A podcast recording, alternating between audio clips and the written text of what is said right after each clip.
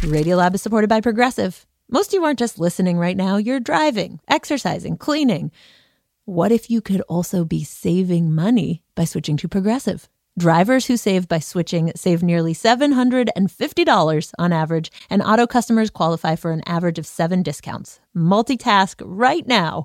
Quote today at progressive.com, Progressive Casualty Insurance Company and affiliates. National average 12 month savings of $744 by new customers surveyed who saved with Progressive between June 2022 and May 2023. Potential savings will vary, discounts not available in all states and situations. Radiolab is supported by the John Templeton Foundation, funding research and catalyzing conversations that inspire people with awe and wonder. Learn about the researchers making the latest discoveries in the science of well being, complexity, forgiveness, and free will at templeton.org slash podcast.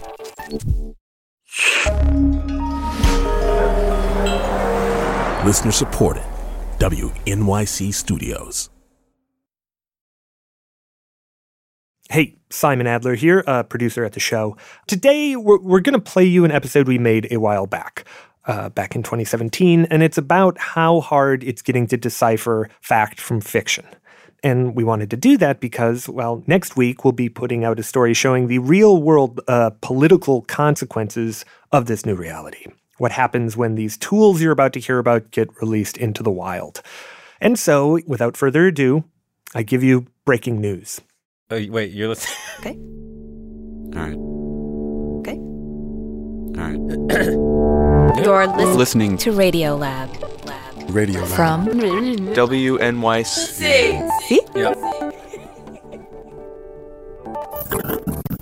All right. Hello, hello, hello, hello, hello. Hello, I can hear you. They can't hear me. No, we can hear you. we can hear you. Yeah, but you what we can. can But also what we hear can is also us hear twice. is us twice. Yeah. Ah. Hey, I'm Jad Abumrad. I'm Robert Krulwich. This is Radio Lab, and today Oops. Oops. You don't. You don't hear You, us. you twice. don't hear us. we have a story about how Hmm. hmm. the echoes of you can go out into the world and come back and bite you and all of us, really, in the butt. Hmm, uh, oh wait, we maybe we're fine now. Is my echo gone? Yes. Okay. Okay, we're good. We're good. And it comes to us from our producer Simon Adler. Yeah. Like, uh, Nick, hello. I'm sorry. okay, so this is Nick Bilton. My name is Nick Bilton. I'm a special correspondent for Vanity Fair. And his beat, you could say, is trying to predict the future of technology. To look into the future, um, into this kind of crystal ball and tr- try to predict what the next 5, 10, 15 years would look like for the media industry. Do you have a good batting record? Like, uh, did you did you call some big ones? Oh, yeah. You know, phones in our pockets that would be like supercomputers, that social media would drive news, not newspapers, and so on, and, and things like that. So yeah, it's, it's, it's been pretty good. I reached out to you because I, I came across this article that you wrote, an article that uh, sent shivers down my spine, and I'm not one to typically be given shivers by articles. So I, I guess how did you stumble into all of this, and where do, where does this start for you? So uh, I was sitting around with some friends in my living room, and a friend of mine mentioned, "Oh, did you see this thing that Adobe put out recently?" We live in a time when more people than ever before believe that they can change the world. And that conversation led Nick to a video, uh, a video online of the Adobe Max 2016 conference. There are tons and tons of people in the audience. This is amazing. and and up in front of them it looks like the stage of a apple product launch but sort of beach themed Why beach? i have absolutely no idea Hey, it's a little TMI, don't you think? But hey, there are two hosts that are sitting in these like lifeguard chairs say you, say me. comedian jordan peele Jordan Peele is in Key and Peele. Jordan Peele. Yes and then the other host is this woman uh, kim chambers who is a marathon swimmer and uh, an adobe employee Ooh. and then Please welcome to the stage on walks Zeyu. Zeyu Jin Hello, everyone. young guy glasses You guys have been making weird stuff online with photo editing. And he says Adobe is known for Photoshop. We're known for editing uh, photos and doing magical things visually. Well, we'll do the next thing today. Let's do something to human speech. Pulls up a screen on a Mac computer. Well, I have obtained this piece of audio where um, there's Michael Key talking to Peele about his feeling after getting nominated. Keegan Michael Key had been nominated for an Emmy, and uh, he and Jordan Peele were, were talking about it. Uh, there's a pretty interesting uh, joke here, so let's uh, let's uh, just hear it. Uh, I jumped on the bed and um, and uh, uh, I kissed my dogs and my wife, in that order. Not a bad joke. So let's uh, let's do something here. Okay. So suppose uh, Michael Key wants to send this uh, audio to his wife. So he- In other words, what if Keegan Michael Key was feeling like, oh, th- that was a little bit rough on my wife, that was a little bit mean? Uh, you know, maybe uh, he wanted to go and rewrite history and say that he kissed his wife before the dogs. so he actually wants his wife to go before the dogs. So. Okay, so what do we do? Easily. So Zeyu clicks a button, uh, and the program automatically generates a transcript of the audio and projects it up on the screen behind him. You know, just text of what Keegan Michael Key said. Okay, let me zoom in a little bit. And then Copy, paste. He just highlights the word wife and pastes it over in front of dogs, Okay, let's listen to it. clicks play. And uh, uh, I kiss my wife and my dogs. Oh, so he was able to move the edit the audio by moving the text around in the text box. Yes, exactly. Okay, well that's kind of cool. Kind of impressive. Wait, But then here's more, here's more. Uh, we can actually type something that's not here. So Wait, wait, what? I just hang on, just hang on. I heard that um, actually that on that day, uh, Michael actually kissed uh, our Jordan. So sorry. to recover the truth, let's do it. He goes back into that little word box. So let's remove the word "my" here, Your secret's out, Jordan. and uh, just uh, type the word Jordan. So he types it out J O R D A N. And just to be clear, uh, Keegan Michael Key did not say Jordan anywhere in this clip. And here we go. And uh, uh, I kissed Jordan and my dogs. Wait, he just typed in a word that the guy never said, and it made the guy say the word that he never said as if he actually said it? Exactly. Well, You, you a witch. Jordan jumps out of his lifeguard chair, starts sort of stomping around the stage. You, a- you, a- you a demon. Oh yeah. I have magic. and the last magic I'm gonna show you guys is we can actually type small phrases. So let's say, okay, so we remove He deletes the words my dogs and he types three times. times. Whoa. and playback. And uh, uh, I kissed Jordan three times. All right, wait a minute. You were saying that Keegan Michael Key never said, ever said Jordan, never said three, never said times, never, never said any of those words, and somehow just from the typing in of it, the guy is now saying them, and we're hearing them in his voice. That's what just happened. Yep, that is exactly what the demo claims. It's essentially Photoshop for audio. Nick Bilton again. You could take uh, as, as little as 20 minutes of someone's voice, type the words, and it creates in that voice um, that sentence. With, with just 20 minutes of the guy talking. yes. But how? How in heaven do you do this? Okay. Well, and so we're, we're here at Adobe. Um, what, what exactly do you do here? Sure. I'm the product manager for audio. This is Durin Gleaves. Um, I flew out to Seattle and tracked him down to ask him exactly that question. so essentially, what it does is it does an analysis of the speech and it creates models, and it, it, it basically And he explained to me that this program, which they call Voco, by the way, um, what it does is it takes 20 minutes, or actually 40 if you want the best results, uh, of you talking, and it figures out all of the phonetics of your speech, all of the sounds that you make, finds each little block of sound and speech that is in the recordings. chops them all up, and then when you go and type things in, It will recombine those um, into that new word. But what if it encounters a sound that I've never made? Well, uh, uh, the theory is in 40 minutes of speech, which is the amount they recommend you feed in, you're going to s- probably say just about every sound Really? in the English language. So if if really, so like phonetically, I go, I run through the gamut in in forty minutes. Yes. Wow. Well, and uh, like, what would you or what are you hoping people will would use a product like Voco for?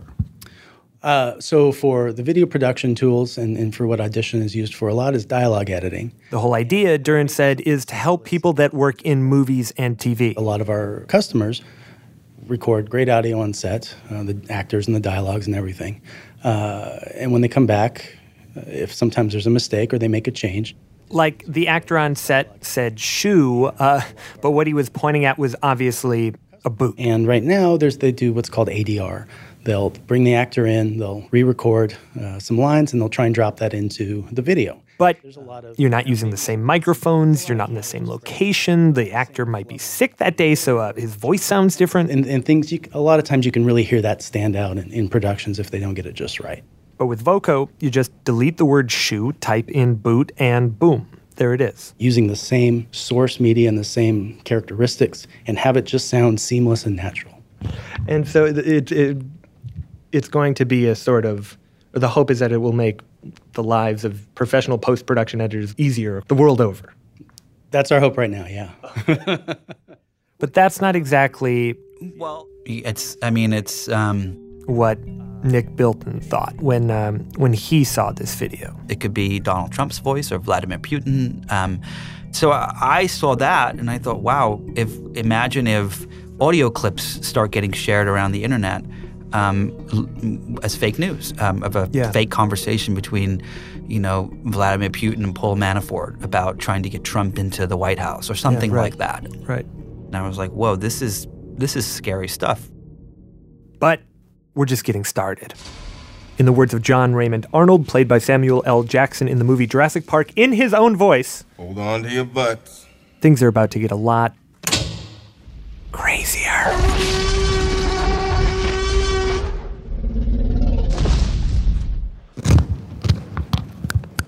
So forget voices for a second because now one, two, three, four, five, one, two, three, four, five. It's FaceTime. All right, we are at the Paul G. Allen Center at the University of Washington in Seattle. So I left Adobe and went across town to talk to the head of the Grail Lab. Hello. Hello, Ira? Yeah. Simon, very nice to Nice meet to you. meet you. Dr. Ira Kemelmacher Shlizerman. Uh, so I'm a professor uh, in the computer science department at the University of Washington and also work at Facebook. Can I just have you come a little closer to the there? Okay, just to back up for a second. Uh, when Nick first saw the Voco demonstration, he started to wonder, okay, like how could this be used down the road? My original thesis was, oh well, maybe what'll happen is that you will be able to create 3D actors, just like you did in Star Wars. Then join it with the Voco stuff to create a fake Hillary Clinton and you know Donald Trump having a conversation or making out or whatever it is you want to do. And that led him to investigate the type of work that Ira does. So I've been using these terms like facial reenactment and facial manipulation. Are those the are those the right words? And then what the hell do these words mean? Yeah. So um, I mean, it's all it's all a, a way of animating faces, and it started from the movies, right? The concept is to drive these remotely controlled bodies called avatars. Think like the aptly named movie Avatar, or uh, Sergeant? Yes. going a little further back, No sign of intelligent life anywhere. Toy Story. Hello. And to make the characters come alive, what you need is the expressions of the actors playing them. So the movie space means that you will bring a person to a studio, Then you cover their face with these sticky sensory marker things, and then you will spend hours, hours, hours capturing the person's little dynamics, like smile, open mouth, teeth, closed mouth, no teeth, sad, surprised, disturbed, things like that. angry, bloated, Yeah. frustrated. And from that, they create a virtual character capable of emoting all those expressions. And to make that character believable, the animators sometimes have to model a bone structure and muscles. And as you can imagine, this can get very, very expensive. And so, what people like Ira started to wonder was like, can this be done on a budget? So, she and others in the field started feeding videos of faces into computers and trained those computers to break down the face into a series of points. Our models are about uh, 250 by 250. That is 62,500 points on one human face. And once we know that, right, we can track the points. Okay, so, so once you can track how my face moves through a video clip by these 250 by 250 di- points, what can you then do with that information? Well, I can apply the um, points on the face on a different model of a different person. Now this is this is where things get uh, quite strange uh, because instead of being able to map all of your facial movements onto a computer generated uh, virtual character or person, uh, what Ira and others in this field of facial reenactment have, have figured out how to do is to map your facial movements onto a real person, a, a pre recorded real person. What? What does that even mean? Yeah, how does that well, work? The the best example of this is uh, is this piece of software that Nick showed us Uh, this software that I found from these university students called Face to Face. We present a novel real time facial reenactment method that works with any commodity webcam. There's a video demo of this, and uh, you, when you open it up, uh, this very monotone voice comes in saying, Since our method only uses RGB data for both the source and target actor, and you're like, "What the heck is this?" And the screen pops up. here we demonstrate our method in a live setup. On the right, you've got this heavyset man, uh, goatee, spiked hair. On the right, a source actor is captured with a standard webcam. He's arching his eyebrows. He's pursing his lips. He's opening his mouth widely. It's sort of like uh, like if you're making funny faces for a two year old kind of thing. Yeah, and then This input drives the animation of the face in the video shown on the monitor to the left. on the left, you've got this Dell computer screen displaying a CNN clip of George Bush. Uh, this is a real clip of Bush back from 2013, and his face is there looking right at the camera, occupies most of that screen. A significant difference to previous And methods. what you start to notice is uh, when the man with the goatee smiles, George Bush in the CNN clip also smiles. And when the man raises his eyebrows, George Bush raises his eyebrows. And you realize this man is controlling George Bush's face. Wait, so this is a guy in in the present controlling a past George Bush, a real George Bush from an old video clip? Yeah. Okay, I pulled up a video for you here. Okay, cool. And a little while back, when we were just learning about this, uh, we happened to have our friend Andrew Marantz, who uh, writes for The New Yorker, in the studio. So that is George Bush's face. Mm-hmm. What? Oh God. Oh God. That's terrifying. His. Okay, so yeah, I cannot stop watching George Bush's face. Oh, they're doing it with Putin now. Holy God. So I just have a guy just sort of going, and then that's what Putin is doing. Yeah. Uh oh, now it's Trump. You know, I mean, those videos online had my mouth agape. Again, Nick Bilton. This is this this is a form of puppetry where Your face is the is the puppeteer, and the only thing is is is that George W. Bush is the puppet. so I sit in front of a camera, I smile, and the business is taken care of. It, that's real time. This isn't like you have to render some software on your computer. It's literally you download a clip or you take a clip from cable news and you turn on your webcam and however long it takes you to do it and you're done. It's the same as just shooting a video on your phone. What is this for? Well, and so what, what are the applications of this? Um, I want to be able to help help develop telepresence. This is Ira again. So Telepresence. telepresence, yeah. What does that mean? So, for example, so my mom lives in Israel, um, and I'm here, and um, wouldn't it be cool if I could um, have some kind? It's it's kind of crazy, but right. But if I could have some kind of hologram of her sitting on my couch here, and we can have a conversation. And going one step further, one of Ira's colleagues, a guy by the name of Steve Seitz, I'm a professor at the University of Washington, and I also work part time at Google. he told me that they see this technology as like a building block that could one day be used to essentially virtually bring someone back from the dead. I just think this technology, uh, combined with virtual reality and other innovations, could help me, you know, just be there in the room with Albert Einstein or Carl Sagan. You know, that that's sort of the motivation. That's what they want to do. That's the motivation. Talk to ghosts. Well, for them, yes. And uh, when I was talking to some folks who work in commercials, they're developing their own version of this. And the idea is uh, that they're going to make a million or a billion dollars off of this because, uh, say, you bring, I don't know, uh, Jennifer Aniston in to film some makeup commercial. And in the makeup commercial, in English, she says, So come and buy this product. This is the best sort of whatever product around right now you've got China, which is a booming market. You maybe want to market things to China, and you'd really like to be able to use Jennifer Aniston. Problem is, Jennifer Aniston doesn't speak Mandarin. So Either you use the same audio clip and you have uh, someone come in and speak uh, Mandarin over her, and the lips don't line up, or you have to hire a Mandarin speaking uh, actor to come in and do the part of Jennifer Aniston. With this technology, all you have to do is record Jennifer Aniston once. You can hire a Mandarin speaker, and the Mandarin speaker's voice will be coming out of Jennifer Aniston's mouth as if she had said it And- in front of the camera. Her lips would be moving as if she were a perfect Mandarin speaker. Exactly. Exactly. Wow. I think that part of it is actually incredible. That's, that's amazing. Yeah. Oh my God. I'm amazed and completely frightened by what you're telling me. and that's the whole point of what Nick was writing about that uh, that gave me shivers. Uh, that that someday, if you join the video manipulation with the voco voice manipulation, you, you're you're the the ultimate puppeteer. You can create anyone talking about anything that you want in their own voice, and having any kind of emotion around it. and you'd have it right there for everyone to see in video. And all you need to do is take that and put it on Twitter or Facebook. And if it's shocking enough, I minutes later it's everywhere.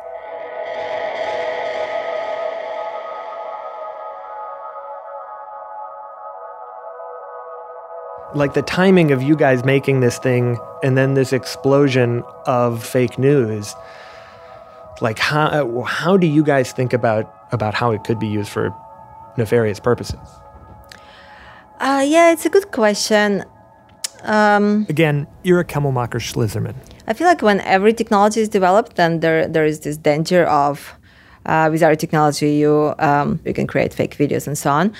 Or I don't want to call it fake videos, but like to create video from audio, right? But they are fake videos. We can, yeah, yeah. But the way that I think about it is that, like, scientists are doing their job in showing, like, inventing the technology and showing it off, and then we all need to, like, think about the next steps. Obviously, I mean, people should work on that. Um, and the answer is not clear. Maybe it's education. Maybe it's um, every video should come up with some code now that this is this is like authentic video or authentic text, and you don't believe anything else. I mean, yeah. But like, it, it, maybe it was the timing more than anything. But I saw this video and it really felt like, oh my God, like America can't handle this right now. Like we're in a moment where where, where, where truth seems to be sort of a an open dis- what, what is true is has become an open discussion, and this seems to be adding fuel on the fire of sort of. Uh, competing narratives in a way that I I find troubling. And I'm just curious that you don't. Um, I think that I think that people, if people know that such technology exists, then they will be more skeptical. My guess. I don't know. But if people know that fake news exists, if they know that fake text exists, fake videos exist, fake photos exist, then everyone is more skeptical in what they read and see. But like a man in North Carolina, I think he was from North Carolina, believed from a fake print article that Hillary Clinton was running a sex ring out of a pizza parlor in DC, which is like insane. This man believed it and showed up with a gun. And if people are at a moment where they are willing to believe stories as ludicrous as that, like I don't expect them to wonder if this video is real or not. Um, so what are you asking? I'm asking. Well, I'm asking. Do you are you afraid of the power of this, and if not, why? just I, I'm just giving my op- uh, I don't know. It just uh, I'm answering your questions, but I'm a technologist. I'm a computer scientist, so um, not really because I know how to. Re- I, I know that because I know that this technology is reversible. I mean, nobody. Well, there is not. Not worried too much.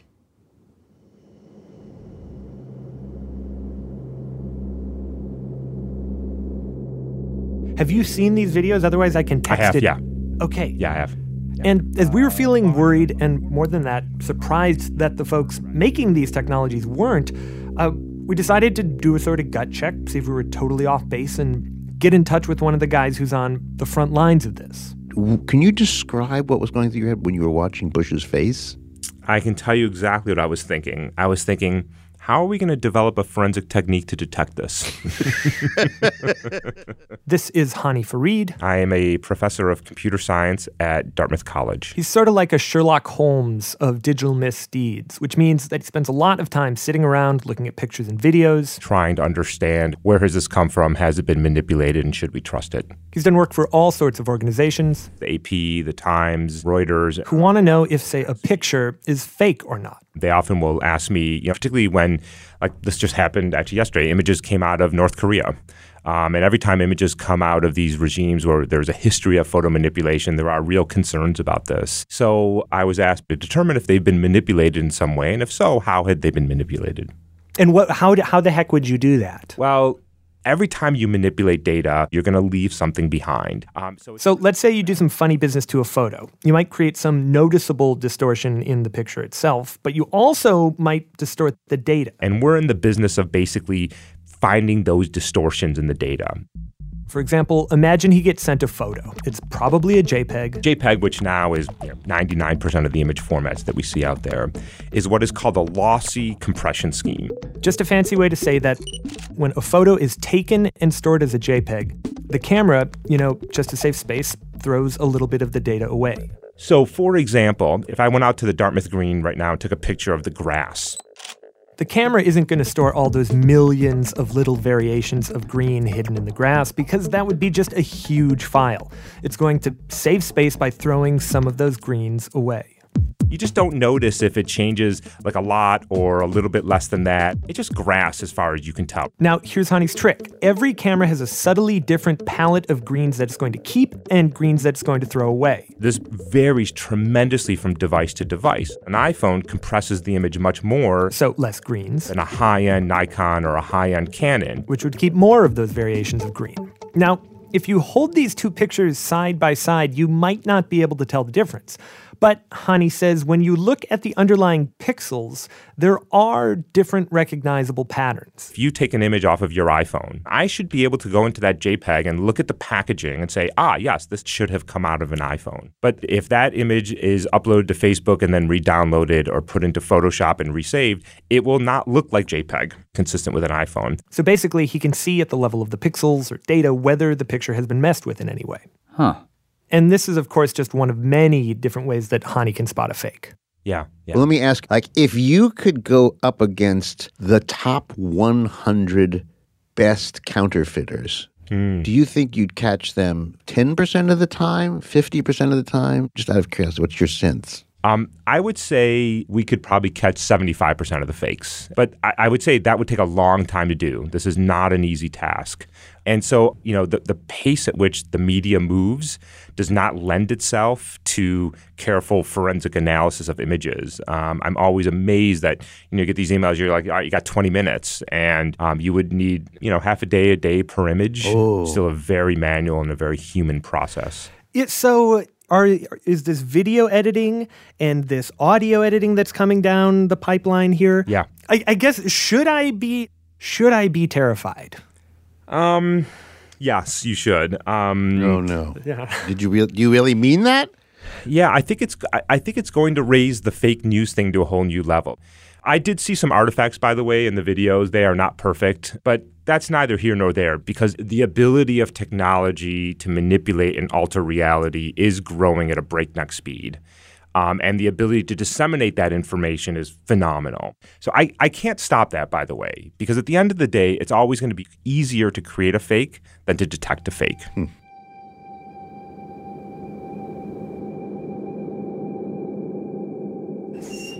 Thank you very much. We're gonna. We'll be. Jad himself just handed me a cup of water, which shows none of you have gotten too big for your britches. And that could be a serious problem I would like to have seen Peter Jennings do that ever. for this guy. My name is Jon Klein, co founder and CEO of TAPP Media, Before that, president of CNN US. Oh, wow. Before that, I was executive vice president of CBS News, where I was executive in charge of 60 Minutes, 48 Hours, and a bunch of other things. and he's had to react to some serious evolutions in the media industry. Uh, he was manning the helm as social media exploded, as smartphones became ubiquitous, and Consequently, he had to deal with figuring out how and if to trust thousands of hours of video taken on these smartphones and sent in by viewers, what to broadcast and what not to. And so we wanted to know how someone in his position would think about these fake videos. So we sent him all of the different demos and videos we'd come across just to see what he thought. First thought was that this is the kind of thing that a James Bond villain would put to use, or a, the Joker in Mm-hmm. Batman, or an eighth grade girl who, who right wants to be most popular. exactly. Yeah. You know, I mean, this is there's so many ways to abuse this. Blows your mind. I mean, it it goes to the very core of communication uh, of any sort, wh- whether it's television or radio or interpersonal. Um, i- is what I'm seeing true? Is what I'm hearing real? well, in, Um, in your over the course of your career, you've seen multiple technological developments that have uh, impacted the media in rather profound ways. Where is your terror level right now, or your fear level, caused by this relative to all of the other sort of advancements that have occurred over over your career? it's terrifying, I- and it it hurdles us even faster toward that point where no one believes anything. How do you have a democracy in a country where people can't trust anything that they see or read anymore? what what we saw happen with the fake news during the election cycle was that um, all the, the- it doesn't it didn't even need to matter if anyone you know would rebuff it afterwards. This is Nick Bilton again. It would reach millions and millions of people in mere seconds, and and you and that was it. You done it had done its, its job, and I think that with this audio stuff uh, and the video stuff that's gonna that's gonna come down uh, uh, on, online in the next few years, um, it's gonna do the same thing, but but no one's gonna know what's real and what's not. I moved on her, actually. You know, she was down in Palm Beach. I moved on her, and I failed. And what's more, Nick says, If you think about the video that came out of Donald Trump from Access Hollywood, You know, I'm automatically attracted to beautiful. I just start kissing um, them. the thing that was really interesting about that video And when you're a star, they let you do it. You can do anything. Whatever you want. Grab them by the You don't actually see Donald Trump until the very last second when he gets off the bus. How are you? Hi. You only hear him. Make me a soap star. How about a little hug for the Donald? And so, if that technology existed today, I can guarantee you that Donald Trump would have responded by saying, Oh, it's fake. It's fake news, fake audio. You can't see me. I didn't say that. And it would just be this video's word against his. Actually, that's kind of like for me, that's sort of the real problem here. Like you create this this possibility for like plausible deniability that's so broad. You know what I mean? It's like, you know, it's like the tobacco industry in the '60s and '70s. I was just reading this great article by uh, the, the, uh, the writer Tim Harford about this. In the 60s and 70s, the tobacco industry led this very calculated effort to sort of push back against cancer science by, you know, just injecting a little bit of doubt here, a little bit of doubt there. Right. But on the other hand, but On the other hand, this, and on the other hand, that. And the idea was to create just enough wiggle room that nothing happens. They do that with climate change too. on other Exactly. hand, yeah. And it's that little bit of doubt that creates uh, paralysis. And is that what's going to happen? That like there's going to be paralysis now writ large because now we're talking about the very things we see, the very things we hear. But wait, but wait, don't you think that before we get completely carried away with the threat of this technology, bec- you know, maybe we should just find out literally where we are now. Yeah. We should give it a spin. Yeah. Mm-hmm. So, so at this moment, do you think making one of these clips is is, is possible? Yeah, I think it's entirely possible. Um, it just, I, I would be careful what it is.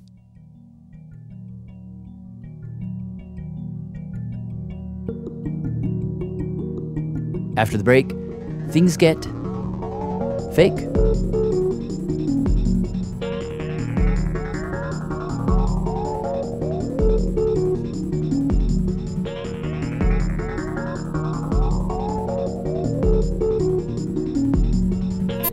Howdy, everyone. It's Angela calling from Dallas, Texas. Radio Lab is supported in part by the Alfred P. Sloan Foundation, enhancing public understanding of science and technology in the modern world. more information about Sloan at www.sloan.org.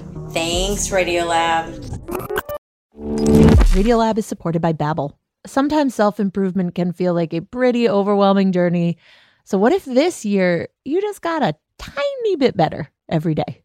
When you're learning a new language with Babbel, that's exactly what you're doing. Babbel is a science-backed language learning app with quick 10-minute lessons that have been handcrafted by over 200 language experts to help you start speaking a new language in as little as 3 weeks.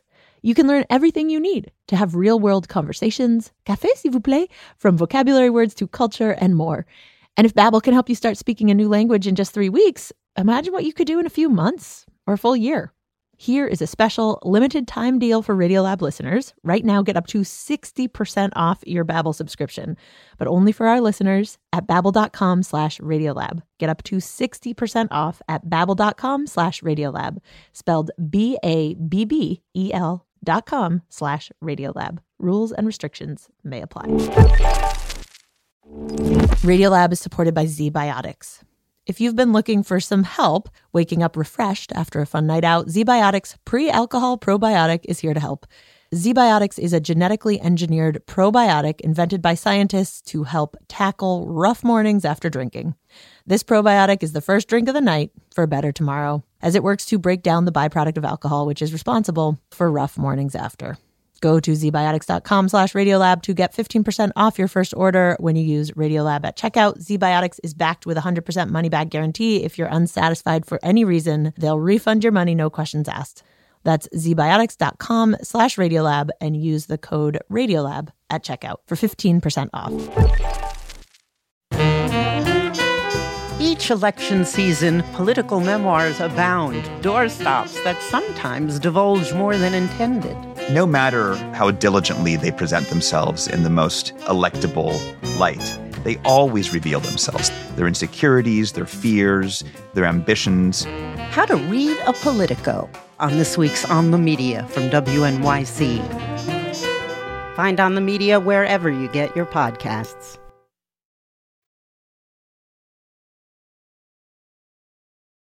Jad. Robert. Radiolab. So we're back. We're going to now fake something. We're going to build our own video from scratch. Fake words, fake faces, because we wanted to know, like in use, how dangerous are these technologies really?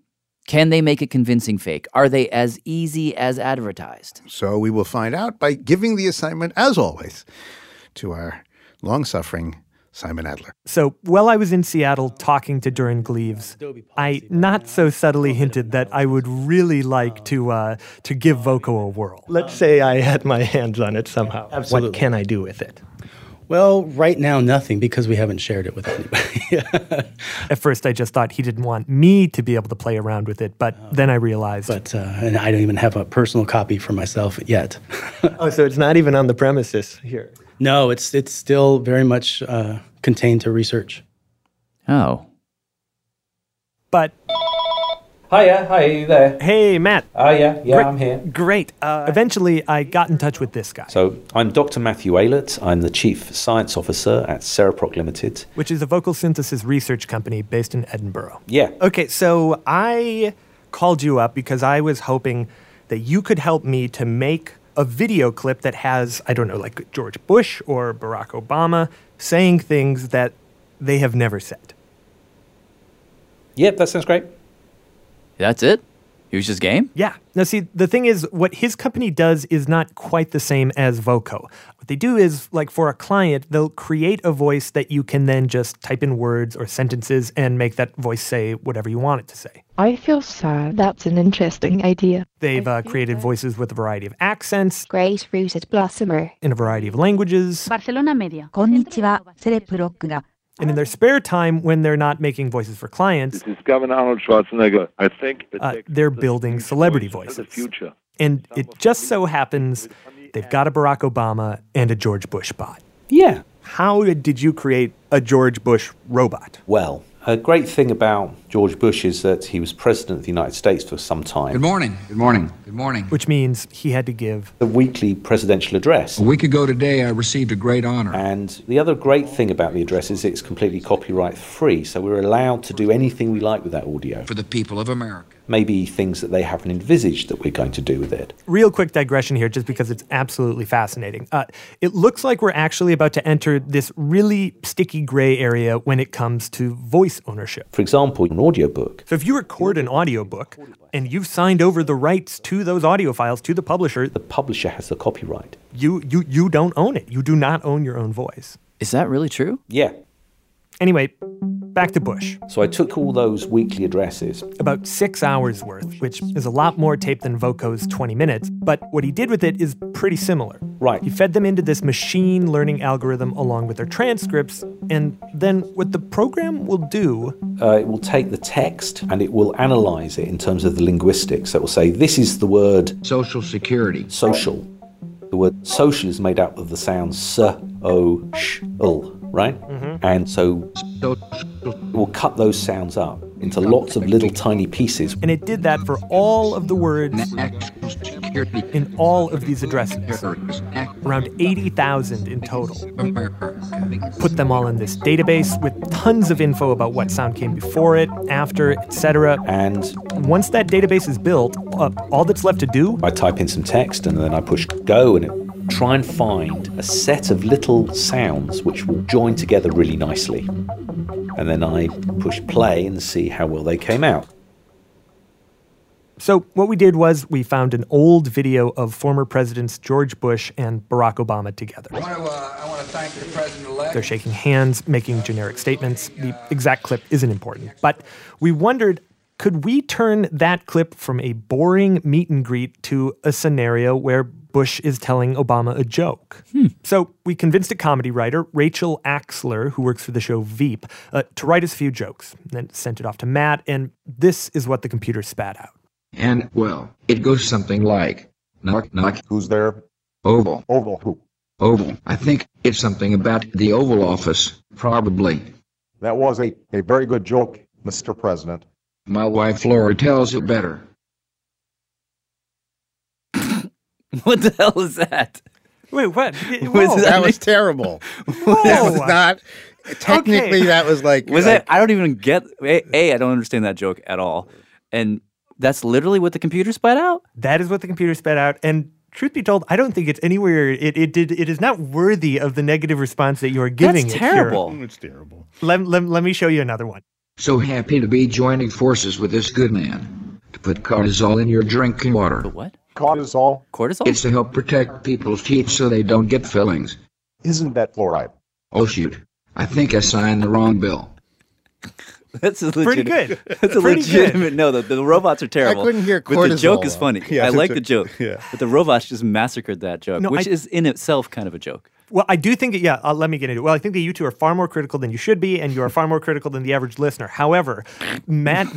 You're so wrong about that. But anyway, Anyhow, Matt did tell me that uh, conversations, uh, getting people to, to to talk back and forth to each other, are, are still really difficult for a synthesizer to do. So you know, conversational stuff is always difficult, and in fact, we're going to. It's going to be a long time before we get really, really easy conversational synthesis. There's all sorts of barriers to that. There's a human quality uh, to to a conversation that uh, that that the synthesizers can't quite capture yet. But he also told us that um, you know if we add once we add the video or if we add a video to this, uh, it will smooth out a lot of a lot of the problems. When you have the faces as well speaking, people are not focusing on the audio, Mm-hmm. and you can't hear the the errors in the same way. So, Hello. hey, this is this Kyle? Oh, yeah. Great, great. I found these two grad students My name is Shunsuke Saito. My name is Kyle Olszewski, from uh, the University of Southern California. USC. They also do a lot of facial reenactment research and agreed to help us. But uh, making these visuals also turned out to be way harder than we thought. Uh, turned out the clip we chose posed some serious challenges. Uh, there were too many side shots of Obama's face. Uh, the lighting was all wrong. And uh, eventually, I got an email one late Sunday night saying uh, it's not going to work. Okay. So now I think I can draw a line here and I can point out that this that, that we maybe got overexcited about this technology. It is not yet ready for true deceit. You have been fumbling and fumbling and fumbling here. I have not with been the, fumbling. Well, they, I, I am you not the running best back people. here. Okay. I find it interesting psychologically that Simon feels like it's a personal failure. I don't like to fail. You should. This is failure. Uh, so okay, just just uh, just on Simon's behalf, uh, on the behalf of actually trying to answer the question, we felt like okay, maybe maybe we should try this one last time. Let's find a simpler Obama video, and with the audio rather than like whole phrases, let's just do a couple of word replacements here or there. By the way, the only reason we're using Obama is that he seems to be the guy all these technologies are built around. In any case, we chose the video of Obama's last weekly address, and we chose the audio from a talk he'd given in Chicago uh, after he'd left office. So, uh, what's, what's been going on while I've been gone? In this speech, he sort of talks about what he's going to do next, how he's still going to keep fighting for what he believes is right. Filled with idealism and absolutely certain that somehow I was going to change the world. But we thought, what if in an alternate reality he didn't want to keep fighting? What if he could, at that moment, see the divisions ahead and he was just like, that's too much, I give up? Now, truth is, we didn't think too hard about this because we didn't have much time. We just whipped it together, did a script based on words Obama used with a few changes, sent it off to the guys at USC. Uh, and I videotaped myself uh, saying this new script so that uh, we could use that video of my face to puppetize uh, the former president. And uh, when when we got the final video back, I have to say it was. I was expecting it to be horrible and we were to have a good laugh, but I it went from like laughy giggly to to oh wait this is cr- creepy. well, yeah, no, I I, I was suddenly. Uh, I had been gangbusters. We got to release this thing uh, and not tell anybody and try to fake out the entire world. Uh, but when when I saw it, there was a a reluctancy. You mean you went, oh no? I went, oh God, yeah, yeah. I thought, oh, this this. You know, my personal thought was like it was convincing enough that I got genuinely spooked. Uh, but, you know, just in fairness, we shouldn't sit around talking about something people can't see. Go to futureoffakenews.com and check it out for yourself. It's all one word, futureoffakenews.com, and it'll pop right up. You can see, tell us what you think. You can see how Simon made the video. Check it out. Anyhow, the whole process got us all thinking like, oh, wow, if we, bunch of idiots, can do this uh, for no money very, very quickly, what will this mean to like a newsroom, for example? Just to start there. Uh, we're at the level now with with this kind of thing where we need technologists to to verify or knock down. And again, news executive Jon Klein. I don't think journalists, English majors, are are, are going to be the ones to to solve this. You know, you, you may have been editor of your school paper, but this is beyond your your capability. But if you're good at collaborating with engineers and scientists, uh, you, you know, you, you'll you'll have a good chance of working together to to figure it out. So we need we need technical expertise more than we ever have. Can I ask you, in your heart, this is, let me let me compare your heart to my heart for a second. In my heart, I want somebody to tell the researchers, "Yeah, sorry, you can't do that. Sorry, you know, I, I know it's really cool. I know you, I know you probably are really proud of that algorithm, but." Um, some men in black are going to walk in right now and they're going to take your computers away and and you, you, you just can't. Sorry. Society is going to overrule you right now. Did you is there a part of you that just dictatorially wants to just like squash this? Well, sure, but wouldn't you still have the what are they, the FSB in Moscow or the CIA utilizing this and developing it anyway, weaponizing it, so to speak? Probably. And I think that the top down model could never contain that. John says ultimately what's happening is probably going to be bigger than any one organization or any one newsroom can solve. He said it'll probably end up coming down to the 14 and 15 year olds of tomorrow who will grow up using this technology, making fake videos, being the victims of fake videos. And that maybe in the maze of them having to parse truth from fiction in such a personal way, some kind of code will develop. I'm an optimist by nature. I, I do. I look at this and I say, well, somebody's going to figure it out. W- what worries me is the larger context within this ta- within which this takes place. Uh, w- this is all occurring within a context of massive news illiteracy, and the the consumers seem to be just throwing their hands up and tiring of trying to even figure it out. And so just the the the the work involved in getting to the bottom of the truth is unappealing to a growing percentage of the audience. And I'm not sure where Gen Z, the teenagers of today, come out on this. Let's hope that they are more willing to do the work, maybe out of self interest, maybe so that they're not dissed by, you know, the girl in social studies. But that's our best hope for overcoming it because everybody else seems to be sick of trying.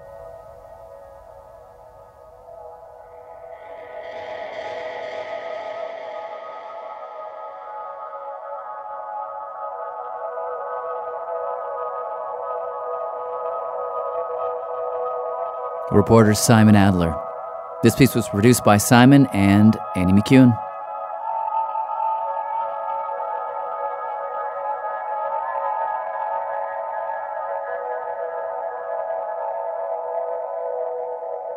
Very special thanks to Kyle Olszewski and the entire team at USC's Institute for Creative Technology for all their work manipulating that video of President Obama.